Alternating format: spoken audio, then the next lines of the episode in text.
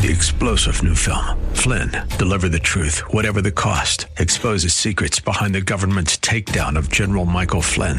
Flynn knew what the intel world had been up to. He ordered the first audit of the use of contractors. This set off alarm bells. He told the truth. He was the most dangerous person for Donald Trump to hire. They had to get rid of Flynn. Flynn, deliver the truth, whatever the cost. Available now. Watch it today. Go to salemnow.com. Salemnow.com. The Healing Word program is a ministry of the Largo Community Church where Christ is honored and people are loved. You're invited to join us in worship via live streaming this Sunday morning at either 9 o'clock or 11 o'clock. Visit largocc.org and click on Watch Live.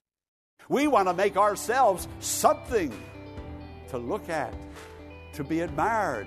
But he made himself nothing in order to become our Savior and our Lord.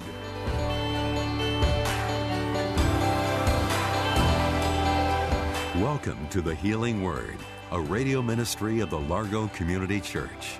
Here's Pastor Jack Morris with today's message that will grow your faith in God and lead you to a closer walk with Jesus. Philippians chapter 2, verses 6 through 11. But these words, I handle these words with great care. I tread softly today because I know I'm on holy ground.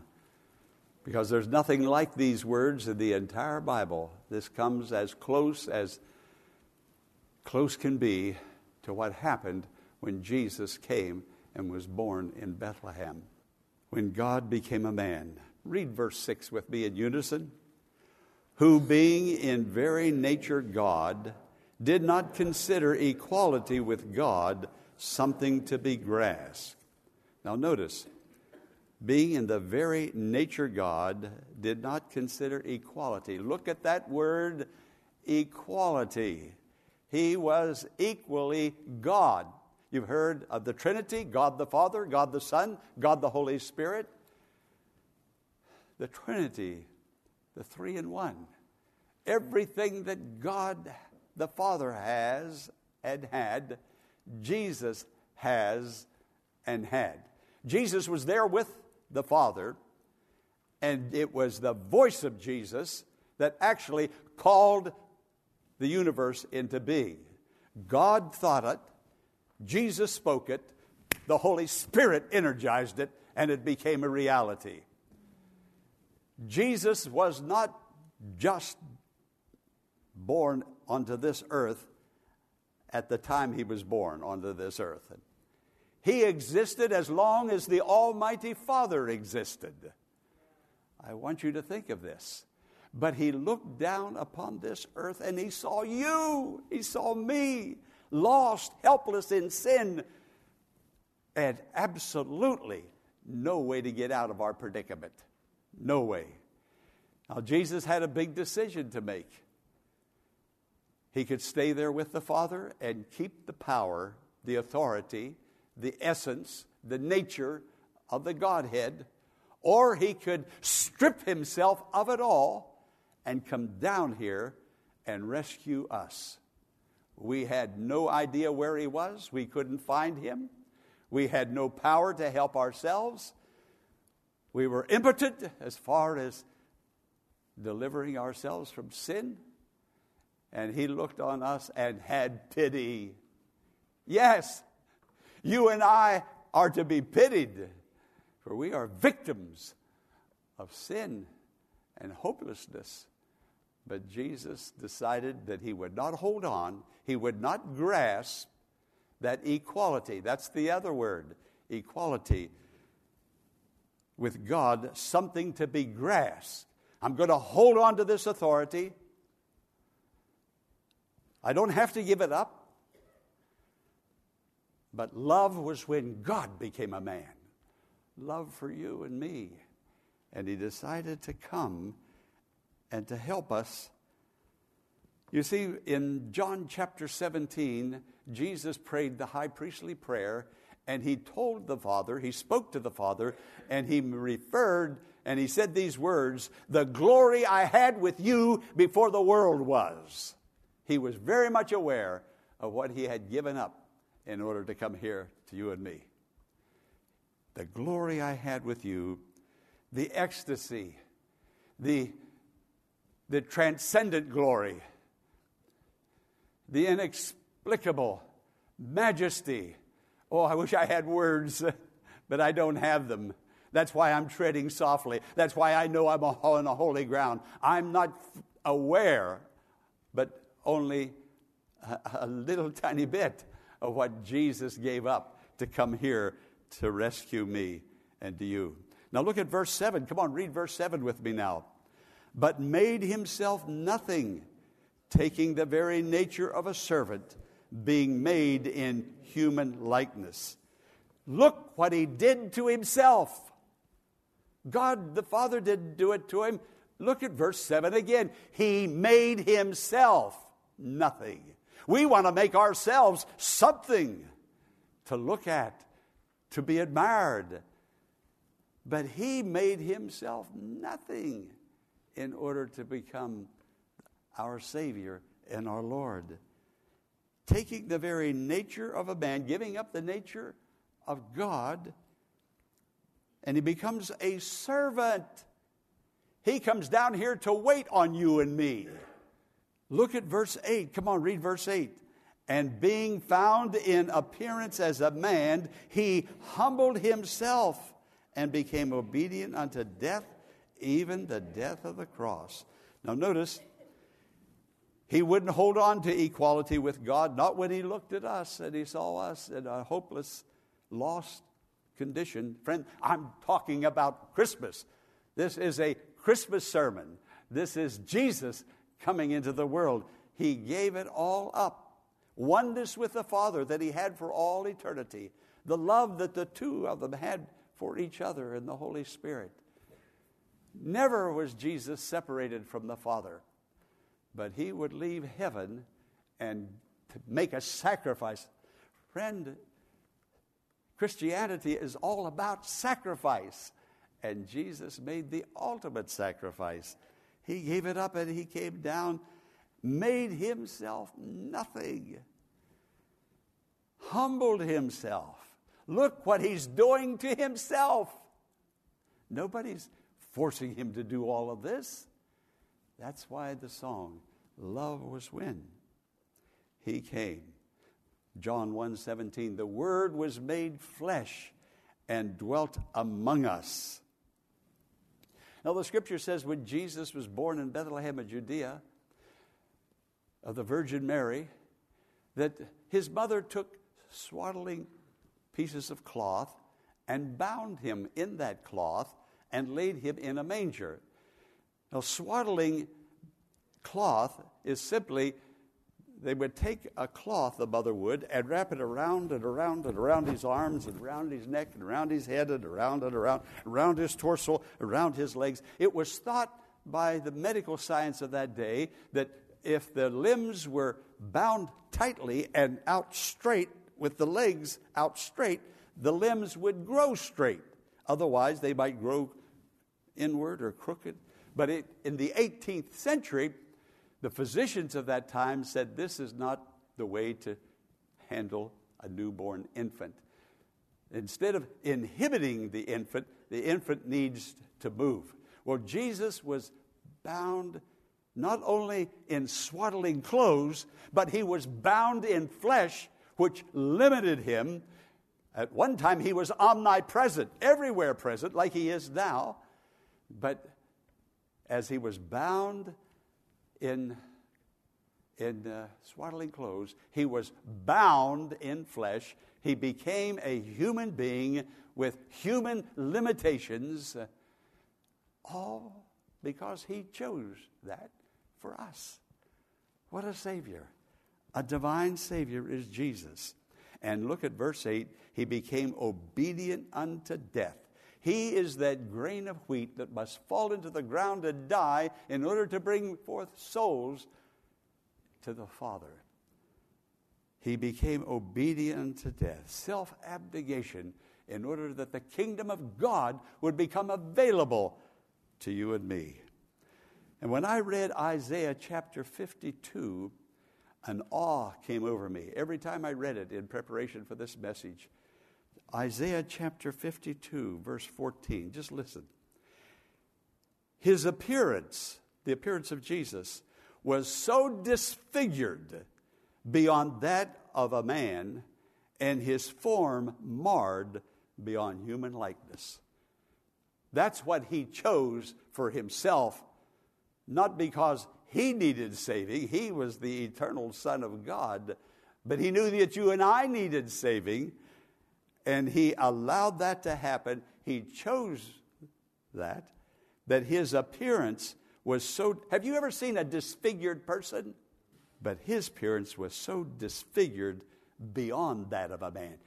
They beat him until he did not look like a human being. That was before they crucified him. Could have called 10,000 angels and gotten deliverance, but where would you and I be today if he had done that? So disfigured of that of a man, and his form marred beyond human likeness. He looked like something that you see in a slaughterhouse. I mean, sin is not a nice little thing that you and I can play around with. Look what it did to Jesus. Look what it would have done to us had not Jesus taken that terrible place. He wouldn't grasp equality with the Father. He stripped himself and emptied himself of it. He made himself nothing. He humbled himself. He became obedient unto death. But thank God that's not where the story stops. There's more to this story than just that. Wouldn't that be terrible if it stopped there? This is what Jesus did to himself. But let's look now at what God did to him. The scripture says, look at verse 9. Come on, read verse 9 with me. Therefore, God exalted him to the highest place and gave him a name that is above every name. After we read all that he did to himself, sad, sad, sad, all that he did to himself. But then it says, therefore, meaning everything that has gone on before, all that sadness. Look what happens now. It's God's turn. God's going to take over. Therefore, God exalted him. Jesus self imposed all of this on himself. But look what God did, the Father did to him. He elevated him to the highest place, to the very heaven of heavens. He lifted him up. The scripture says in Hebrews 4:14, Jesus, the Son of God, who has gone into the heavens. From the agony of the garden to the pain of Gethsemane to the glory of the resurrection to the ascension to the highest heaven to God Himself, the Father, to God's own right hand. This is what's happening. Jesus brings Himself down in humility and in death, but God resurrects Him and takes Him to heaven. This is what happened. After the resurrection, Jesus appeared numerous times for 40 days after the resurrection. At the 40th day, he leads his disciples out to Bethany, where he gives them final instruction. He says, Now I want you to go into all the world and tell the world what I have done.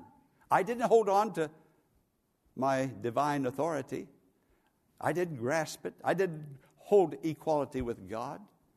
I came to earth, I was disfigured and marred. I became obedient unto death. The third day, God raised me up. I want the church to go tell the world. People say, Why do we support missions? Because Jesus said so. Can I keep this wonderful love truth to myself? I can't do it. I must go wherever there are people, for Jesus died for people. And after he instructed them, the scripture says, Now listen to this he lifts up his hand. He's at Bethany on the Mount of Olives, his disciples before him. He lifts up his hands over them and blesses them. And while he is blessing them, a power takes over him, earth loses its gravitational force and he begins to ascend and up and up. Look what the scripture said. Look at what you just read just a moment ago that God excited, exalted him to the highest place. Two angels stood by and said, Ye men of Galilee, ye men and women of the Largo Community Church, why stand you gazing up into heaven? This same Jesus that is taken up from you shall so come again in like manner as, as you have seen him go. Go tell the world I'm coming again. That's going to be our Christmas story. Jesus is coming again. Now, these were the angels that accompanied him when he came to earth on that very first Christian day. Jesus is going to come to earth. Of all ways for God to come into our world through a virgin's womb, through a little baby. He could have just come walking out of the woods somewhere. like Adam was created a man about 35 or 40 years old. Jesus could have come as an adult, but he came as a little babe to experience everything of life that every one of us. So he could be a teenager and experience what teenagers experience. So he could be a young adult and experience the emotions of a young adult. He went through everything that he might identify and know you and know your pain. So when you pray, he knows exactly the feeling that you're experiencing in that prayer and in that request. What a Savior. He came from glory. I can just see now in my imagination. The time came. The scripture says, when the fullness of time was come, God sent forth his Son. The day arrived. Jesus steps over to the portals of heaven. He looks upon the earth, and he knows when he comes to earth, he will go through hell physically, mentally, emotionally. But he said, I can't allow that to stop me. I must rescue mankind. The angels looked on as he begins to strip off his deity. They had no idea what was going on. It wasn't for them he was coming, it was for us. I can almost see the expression on their faces as they, their eyes were big and their jaws dropped as he gives up everything that is equal to the Father. And then he makes that great step and that great descent. And the angels came down, escorted him all the way down. And then when he was born in Bethlehem of Judea, when that virgin brought forth her firstborn son, the angels went to the shepherds, the humble people on the Judean hills, and they said, Glory to God in the highest, and on earth peace, goodwill toward men. They saw him strip himself. They were with him when he made the descent. They sang to the shepherds. The Savior has come, a little infant, about five pounds, seven pounds. The Savior of the world. What a way to enter the world, this little child, this little infant. But therefore, God has highly exalted him. Now, those angels are waiting. He is now blessing the church. Now, friend, his uphand blessing is still upon the church. That's the last visible sign we saw of him. And I want you to know every day of your life, regardless of what you're going through and how you're in pain, physically, emotionally, spiritually, the hands of Jesus are upraised over you. Over you. You have nail scarred hands shadowing your pain and your life. You're not alone. He experienced it, He feels it, He knows what you're going through in that prayer. And now He goes back to heaven, and those angels that accompanied Him to earth are with Him as He is ascending up. And the psalmist says, Lift up your heads, O gates. He's approaching heaven. Those pearly gates, those streets of transparent gold, that city with the river of life flowing down through the middle. On either side, the tree of life. That's going to be your home, all because Jesus was disfigured and marred, crucified, dead, buried. But thank God he arose from the dead and he's alive forevermore. with hands of upraised blessings over you. Now he's approaching heaven's gate, the very gate that he left 30 some years ago. And the angels are calling out as they're escorting him back Lift up your heads, O gates, we're coming. Lift them up, you everlasting doors. Open up, we're coming in. He that left is coming back to receive everything he gave up and sacrificed to bring you and me into the kingdom of God. And there comes an, an echo from heaven the King of glory. Who is the King of glory? And the angels that were accompanying him said, He is the Lord Almighty. He is the Lord Almighty.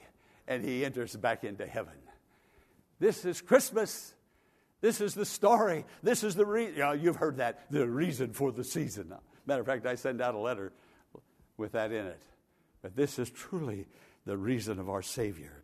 But notice, he was given a name that is above every name. And you have that name. You can call that name. You can pray in that name. You can sing in that name. Can you say the name Jesus? Jesus. Say it again. Jesus. Jesus. The angel said to Joseph when that little infant was born, who created the, all the worlds, Thou shalt give him the name Jesus. Why? because he shall save his people from their sins. There is one reason and one reason only that he might save you from your sins. Yes, you're a sinner. I'm a sinner, saved by the grace of God. I'm a great sinner, says John Newton. Christ is a great Savior. Give him the name Jesus, for he shall save his people from their sins. Save, meaning cause sin's dominion to lose its grip on us. Sin's dominion, sin's power that has held us captive, that we couldn't get out of it. We couldn't break those habits. We couldn't stop those thoughts. We couldn't be the nice, loving people all the time that God wanted us to be because we were trying to live a good life by our own strength. But we couldn't do it. We just kept making mistakes, mistakes, mistakes. Oh, we might make out good for a little while and then go right back to it. Sin had a grip on us, had a power over us. But we, he was given the name Jesus that he might save his people from their sins. From their sins. Vincent, that Greek scholar, mentioned the word saved. And he used this analogy. He said, It's like a warrior that had a spear, and there's a target, a target out there, and he's going to hit that target and he throws his spear. He aims with all of his strength, he throws it. But something happened. It veered off and he missed the target. You and I have aimed at great things, but we are still sinners saved by grace. We tried to do better with our lives. We aimed, but we missed the mark and we kept missing the mark. Friend, you don't have to miss the mark anymore. You don't have to. God is here to help you to be the Christian that you say that you are. Words until you are touched by the Holy Spirit and regenerated by God. It, Vincent went on to say that Greek word saved. It's like a traveler that was on a journey, and somehow out there he, she made a wrong turn and got lost and couldn't find her way back. If I could just get back on track again, if I could just do it over again. Friend, you can't get back on track, and you can't do anything over again that you have already done. All the mistakes and wrongdoings. The only thing you can do with those mistakes and wrongdoing is to confess them to the Lord and allow the Lord to forgive, cover them with the blood of Jesus, and they're gone, gone evermore. That's how you can handle all that's in the past. Give him the name Jesus for he shall save his people from their sins. We hope that today's message has been a blessing and has strengthened your faith in God. But before we go, here is Pastor Jack Morris with a special invitation.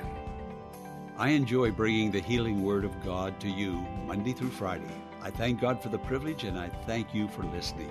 But, friend, I need your help. I need your prayers and financial support.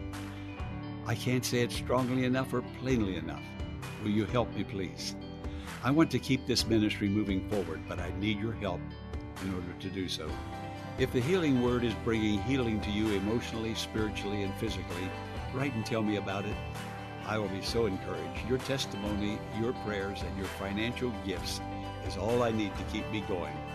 I will truly thank you. To make a prayer request or to donate to the Healing Word, go to the church website, largocc.org. That's L A R G O C C.org. Blessings on you. I'm Pastor Jack Morris. Be sure to tune in tomorrow at this same time for another edition of the Healing Word. Until tomorrow, blessings on you. Three star general Michael J. Flynn, head of the Pentagon Intelligence Agency, knew all the government's dirty secrets. He was one of the most respected generals in the military. Flynn knew what the intel world had been up to. He understood its funding. He ordered the first audit of the use of contractors. This set off alarm bells. The explosive new documentary, Flynn, Deliver the Truth, Whatever the Cost, and covers the facts behind this scandal. Flynn told the truth. He was the most dangerous person for Donald Trump to hire. I find out the worst enemy that I'm going to face in my life is right here in America. They took my assessment and they wanted me to change it. And I was like, I'm not changing it. They had to get rid of Flynn. With in depth interviews, archival footage, and never before seen personal records of the man behind the headlines. I just felt like I was drowning. Flynn, deliver the truth, whatever the cost. Available now. Watch it today. Go to salemnow.com. Salemnow.com.